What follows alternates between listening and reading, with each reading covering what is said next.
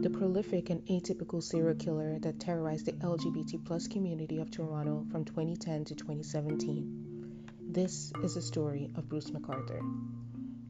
Hello, everyone, and welcome to Dark Crime Diaries, your true crime podcast. A quick disclaimer before we proceed this episode discusses themes of murder and dismemberment that listeners may find disturbing. Listener discretion is advised. Bruce McArthur was a self employed landscaper but occasionally moonlit as Santa at a shopping mall during the holiday season. He is described as grandfatherly with twinkle eyes. Born in rural Ontario in 1951, he graduated from Fenelon Falls Secondary School, married his high school sweetheart, and became a salesman, first at Stanfields and then at McGregor Socks, both Canadian garment manufacturers. The couple had a son and a daughter who are now grown. At 5 feet 10 and 221 pounds, he was unassuming in both appearance and demeanor, the type to bake cookies, muffins, sip wine, and lavish friends with roses on their birthdays. He was mostly described by his friends as the kindest person they'd ever known. Besides being described as friendly, he was also popular with his clients, many of whom were older, wealthy Torontonians. In his late 40s, he came out as gay and moved to the gay village in Toronto. He also had his first gay relationship at the time. However, he goes on to see a psychiatrist to deal with the dissolving of his marriage and also having to deal with his first gay relationship. At the time of his marriage dissolving, he declared bankruptcy. In 1999, he met Skandaraj Navaratnam, McArthur had employed Navaratnam as a landscaper, and in the early 2000s it's reported that the two had been in a relationship at some point during this time. Despite his unassuming demeanor, on October 21, 2001, McArthur assaults a man with a metal pipe in the man's home. McArthur did turn himself into the police, and throughout the case, McArthur maintains that he blacked out before the assault and doesn't know why he did it. On January 29, 2003, he pled guilty to one count of assault causing bodily harm and assault with a weapon. In March of the same year, Dr. Marie France Dion, at the request of his lawyer, wrote a report that found no signs of mental health problems that could have contributed to the incident.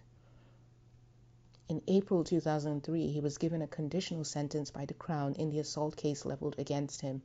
The Crown transcripts show that the Crown thinks it wouldn't be in society's interest or Mr. McArthur's interest to have him go into jail at this point in time. Now, instead of jail, he served a two years lesser day sentence in the community. However, there were restrictions ranging from being banned from visiting the gay village to being in the company of male prostitutes. In addition to that, he also had a 10 year weapons prohibition. He was also ordered to attend counseling for anger management and provide DNA samples.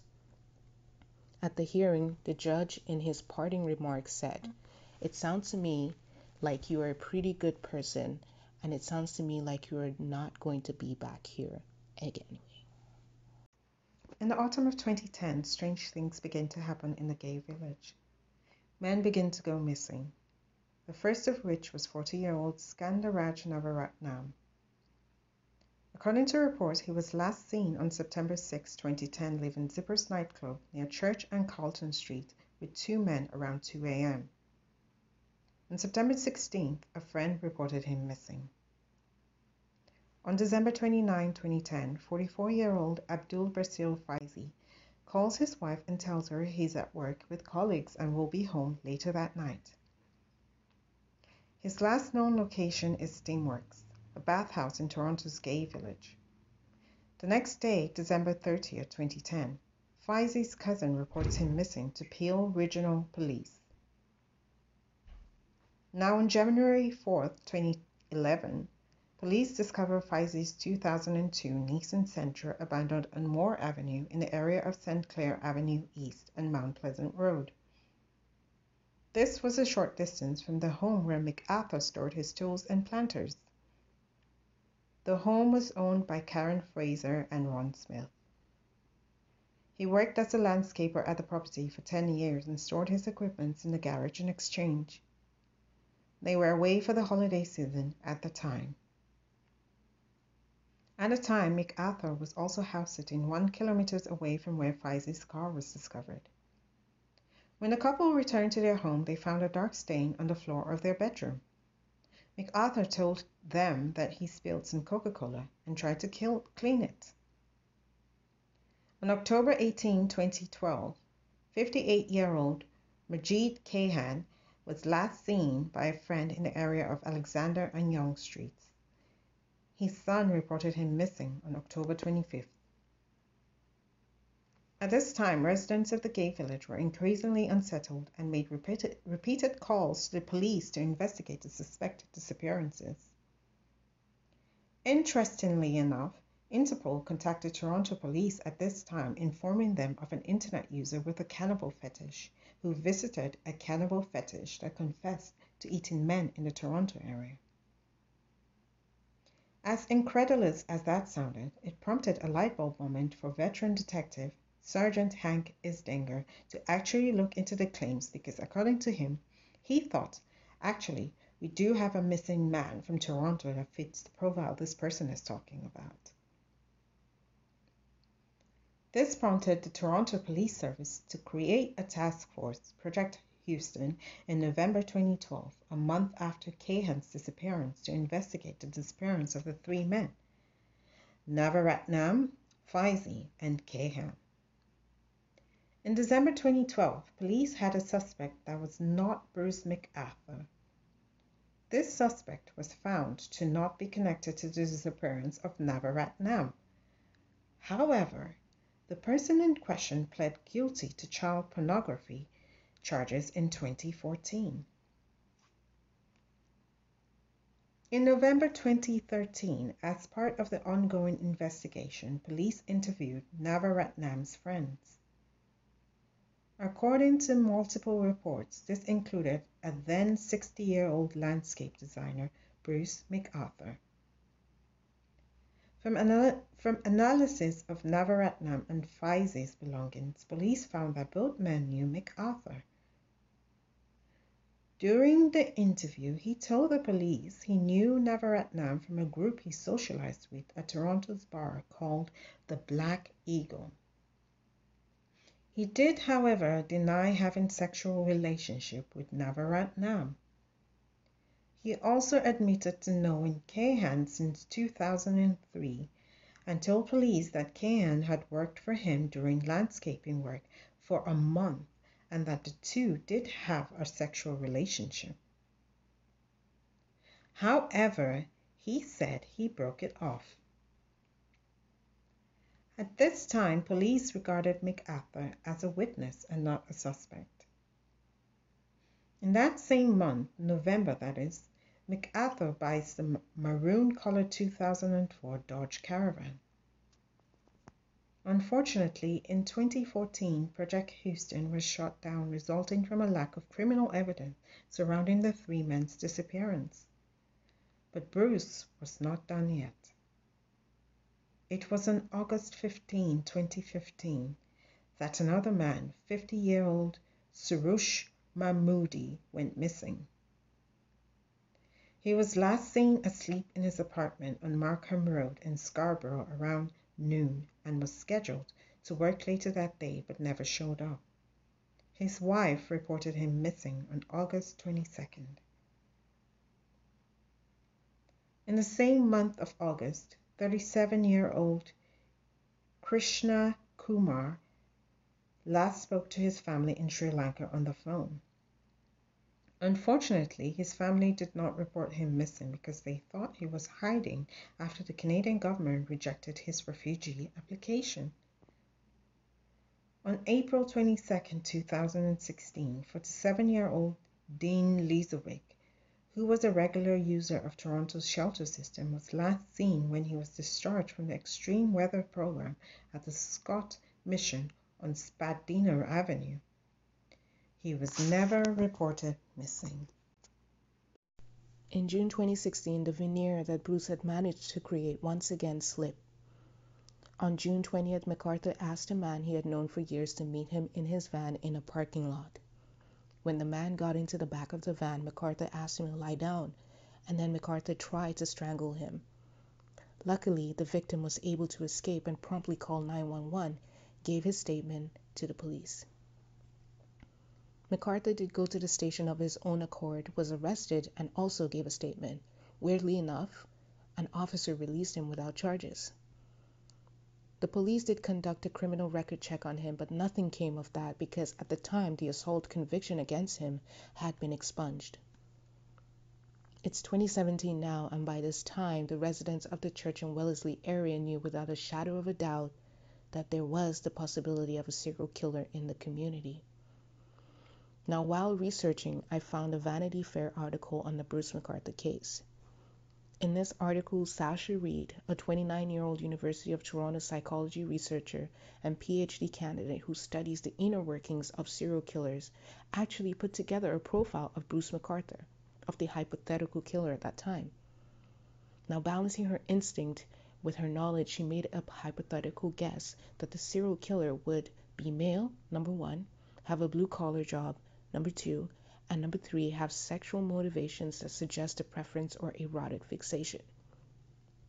She arrived at that third hypothesis from the names and images of the missing men, saying, I quote, Studying serial homicide, you learn to pick up on patterns. And these discernible patterns are profile were of brown bearded men. She did mention this profile and hypothesis to an officer of the Toronto police, but nothing came of it. In fact, the police were still hesitant at that time to label the cases as serial killings. Police Chief Mark Saunders insisted that there was no evidence of a serial killer. On April 16, 2017, 44 year old Salim Esen goes missing over Easter week- weekend. He is last seen near Yonge and Bloor Streets. He's reported missing on April 30th by a friend. On June 26 of the same year, 49 year old Andrew Kinsman was last seen in Cabbagetown a day after the Toronto Pride Parade. Kinsman was reported missing on June 29, 2017, by his neighbor. Now, the police did say that because Kinsman was reported missing within the 72 hour time frame and two crucial pieces of evidence was also unco- uncovered at that time. Now, without these evidence, um, chances are that McArthur might be walking around a free man at this point. The evidence in question was surveillance video that showed Kinsman getting into McArthur's van, and Kinsman's calendar also had an entry for Bruce on 26 at either 2 p.m. or 3 p.m. Detective Dave Dickinson manages to crack the case by cross referencing an MTO list of vehicles based on the description of the van from surveillance video with owners by the name of Bruce. That produced five matches, and McArthur was one of them. The other four options were eliminated because none of them had distinctive chrome siding feature on their van like the one Bruce's van had. On August 27, police established a new project, Project Prism, a task force to once again investigate the disappearances of Esen and Kinsman. By now, Bruce was firmly in the sights of the police. On September 6, 2017, Toronto Police mobile surveillance began tracking McArthur's movements.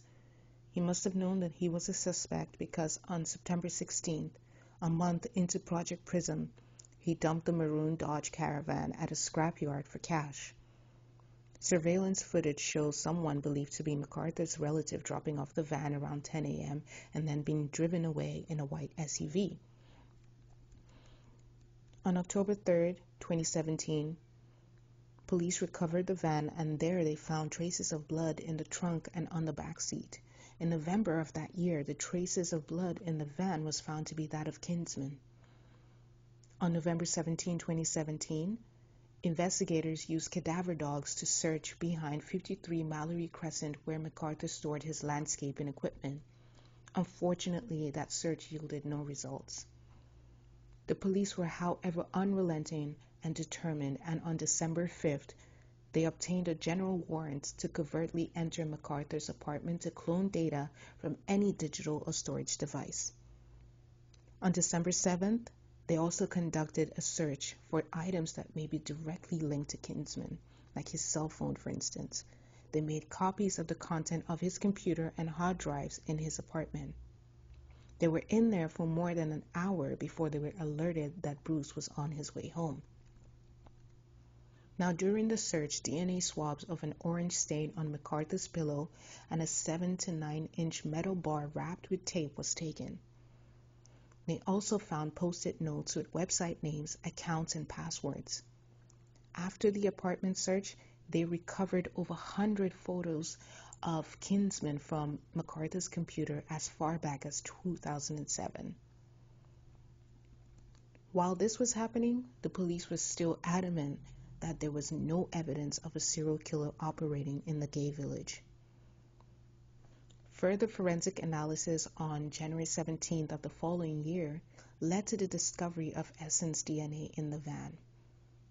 Through forensic analysis, they also found photographs of the two men and other victims deceased on the digital device they had copied from McArthur's apartment. Apparently, he had tried to delete the photos he had taken of his victims. The photos showed that after the killing, their bodies were posed on a fur coat while leaving the murder weapon wrapped around their throats. Now, at this point, investigators began remote tracking of McArthur's movements, including monitoring his calls. He was put on 24 hour surveillance as police prepared warrants for his arrest.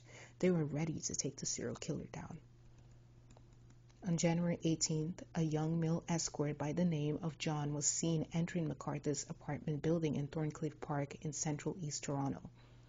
The two had connected on the gay dating app Growlr in the summer of 2017 and had been intimate before. However, strangely enough, this time McArthur had actually asked the man if anyone knew he would be coming to see McArthur. John said no, it was a secret. Now, although the police were still awaiting judicial authorization on all their warrants, they moved in. There they found John bound, restrained to a bed, but unharmed. The man was freed, and McArthur was charged with two counts of first degree murder for Esen and Kinsman, even though the bodies had, been, had not been found yet. Forensic analysis later found and revealed that McArthur had actually created an electronic folder of photos of John, just like he did with the eight men he killed. After his arrest, McArthur was questioned and he lied, telling the police that he hadn't seen Kinsman since December 2016. When shown photos of Esen, he told police Esen looked like a man he met randomly and befriended in 2017. Now, without a body, it becomes tricky to level murder charges against the suspect. When there is a body, the case is more likely to be definitive. Relying on McArthur's substantial client list as a guide, the Toronto Police Service continued their search for the bodies of the victims. On January 21st to 26th, they then arrived at a small and neatly landscaped home on Mallory Crescent and met the owners of the property who told them that McArthur would house it when they were out of town and had keys to the house. They also mentioned that they had seen him working with younger men of Middle Eastern descent.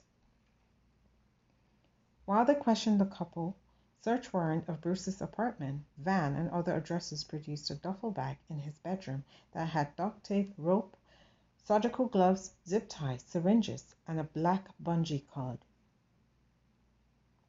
They also found personal belongings of the victims, including Esen's personal notebook, Navaratnam's bracelet, and Lisowick's beaded necklace.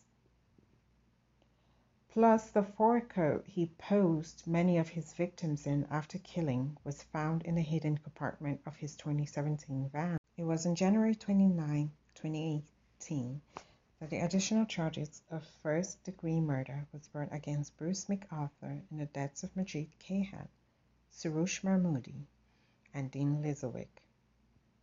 Police at this time eventually discovered the dismembered remains implanted at the Mallory Crescent house. These remains were later identified as Andrew Kinsman, Navarat Nam, Salim Esen, Dean Lisowick, Dulbasir Faizi, Krishna Kumar, Majid Kayhan, and Soroush Mahmudi. Although the cause of death have not been announced, men who went on dates with him and survived allude to submissive role play that had a tendency to become violent. He often stated to prospective hookups that he was looking to see how much you can take and wanted to push till you can't take anymore. In 2017, a man named Peter Sgromo confirmed this and told CBC News that McArthur had grabbed his head and twisted without warning. Another man, Sean Cribbin, told Global News that he agreed to take drugs at McArthur's apartment and felt himself lose consciousness. He woke up to find McArthur raping my throat while using his body weight to pin him to the bed. Following the arrest of McArthur, he discovered that McArthur had taken photos of him too. On January 29, 2019, McArthur pleads guilty to all eight counts of first degree murder. The Crown lawyer says McArthur murdered his victims while they were confined during sexual acts before dismembering them. Additionally, he kept souvenirs from the murder victims that include jewelry and notebooks. He got an automatic life sentence without a chance of parole until he is at least 91 years old. What do you think? Do you think the police dropped the ball on this one? Vijayanathan, who is one of the most outspoken critics of how Toronto let its gay community down, insists that police only took the investigations seriously when Andrew Kinsman, one of two white victims, was reported missing. But he also points to racism within the gay community, comparing the massive local search mounted after the reported disappearance of the other white victim, Andrew Kinsman, with the slower and less cohesive response to the disappearance of the brown skinned victims. Vijayanathan also believes the families of some of the missing immigrant men failed to report their disappearance. Professor Ju Young Lee, an expert in violent crime and serial homicide at the University of Toronto, says predators thrive on marginalized groups. Gay men, particularly gay refugees or other relatively new Canadians, fit into a population that includes prostitute, prostitutes, Aboriginal women, and immigrants.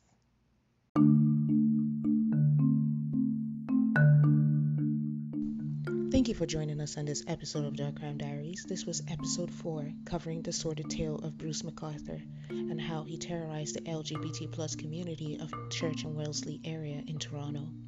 It's important that the victims Skandaraj Navaratnam, Abdul Bashir Faizi, Majid Kayhan, Soroush Mahmudi, Kirush Nakumar Nakanaga Ratnam, Dean Lisowick, Salim Esen, and Andrew Kinsman are remembered and that we continue to look out for one another. As always, this is Dark Crime Diaries. Stay safe until next time.